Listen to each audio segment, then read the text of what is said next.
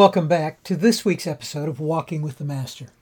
My name is Ken Winter, and this week's episode is entitled Only One Gave Thanks. This week in the U.S., we celebrate Thanksgiving Day. It's the one day set apart on our calendars to give thanks to God for the many blessings He has given to us. But as we busily prepare for a good meal and or time together with friends and or family, are we truly stopping to give thanks? Have we become so distracted by all that is going on around us and so consumed with what is taking place in our lives that we now fail to turn to the one to whom all thanksgiving is due? Allow me to hastily acknowledge that our thanksgiving to God should never be limited to one day on our calendar. It should be a daily acknowledgement of Him and to Him. But is it? Do we truly stop to give Him thanks? I wonder if I have stopped short of being thankful. I'm grateful for what I have family, friends, health, strength, possessions, and provision, no matter how much or little it might be, and so forth. But am I truly thankful to the one who has provided it all? Or have I settled for being grateful instead of being thankful? I believe there is a distinction between gratitude and thanksgiving. Please allow me to explain. Luke records a day of thanksgiving that occurred approximately 2,000 years ago. He writes As Jesus continued on toward Jerusalem, he reached the border between Galilee and Samaria.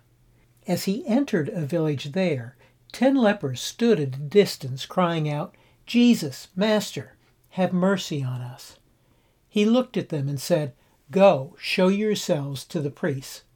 And as they went, they were cleansed of their leprosy. One of them, when he saw that he was healed, came back to Jesus shouting, Praise God. He fell to the ground at Jesus' feet, thanking him for what he had done. This man was a Samaritan. Jesus asked, Didn't I heal ten men? Where are the other nine? Has no one returned to give glory to God except this foreigner? And Jesus said to the man, Stand up and go. Your faith has healed you. Jesus had just raised Lazarus from the dead. He was continuing on toward Jerusalem and the impending cross. But like many of Jesus' journeys, his path was not dictated by what made the most sense geographically. His path was set by the Father and the encounters he chose for Jesus to have. On this particular day, the Father chose for Jesus to encounter ten men. This was a diverse group of men. At least one was a Samaritan, and certainly some of the others were Galileans. It's probable there was even a Judean in their midst. They were a group of men from different cultures, different beliefs, and different races. In normal circumstances, they would probably have never come together, but they had become united by an affliction. They were ostracized from the rest of civilization by their leprosy and united in the fact that they would live out whatever remained of their lives in this debilitating state. Then one day, along came Jesus. He had become well known across the region. Word of his miracles had spread like wildfire. These men knew that if they had any chance of escaping their leprous fate, Jesus was it. So they cried out to him, and Jesus showed mercy upon them. Suddenly, these men who had been united by their disease were now united in their faith. They so trusted Jesus that when he told them to go and show themselves to the priests, they stepped out, even though they had not yet been healed. Their healing didn't occur until they had begun their journey. They stepped out by faith, believing that what Jesus had promised would come to pass. These truly were men of faith, and their faith was rewarded in that each and every one of them was physically healed. These men who had been united in disease and united in faith had now become united in their healing. How many were grateful for their healing? Each and every one of them experienced the feeling of gratitude. They were no longer destined to a life of misery and agony. They were no longer to be separated from family and friends. They were no longer subject to living a life of despair.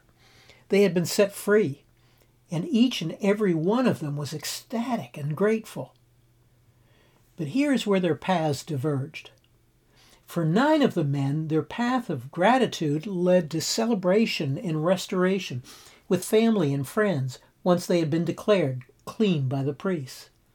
They pressed forward to the better days that were ahead and never gave another thought to the one who had made them whole. Only the Samaritan returned with a heart overflowing to express thanksgiving and worship to the one who had transformed his life. Only the Samaritan returned to give glory to God. Only the Samaritan demonstrated a heart of complete surrender and thanksgiving.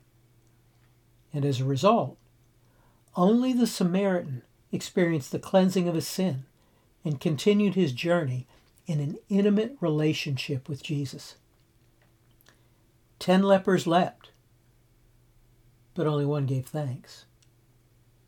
Ten lepers were healed, but only one was cleansed. Ten lepers encountered Jesus, but only one followed him. You see, gratitude is a feeling, but thanksgiving is an action. As we approach Thanksgiving Day, are we like the nine, content to be grateful for our blessings, or are we like the one, worshiping the one who is due all worship, surrendered to him with a heart overflowing with perpetual thanksgiving? How often do we bombard heaven with our petitions, but fail to express thanks for the answers we've received? Let's not forget to give glory and thanksgiving to the one to whom it is due. As we walk with the Master, let's be sure to be like the one. Portions of this episode are taken from Walking with the Master, the fourth book in my Lessons Learned in the Wilderness series. All of my books are available through Amazon, and information on how you can obtain them is available on my website, kenwinter.org. Well, have a happy Thanksgiving, and I hope you'll join me again next week as together we walk with the Master.